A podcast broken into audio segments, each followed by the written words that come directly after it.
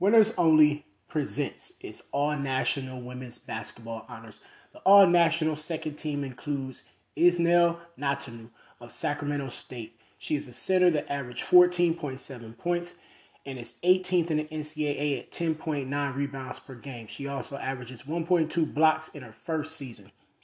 Angel Reese is a sophomore at Maryland who posts averages of 17.5 points, 10.8 rebounds, and 1.7 steals, along with 1.1 block shots per game. In her first 28 games, Shaylee Gonzales, a guard, averaged 18.8 points, 4.4 assists while shooting 51% from the field, leading BYU to a 25 and 3 record.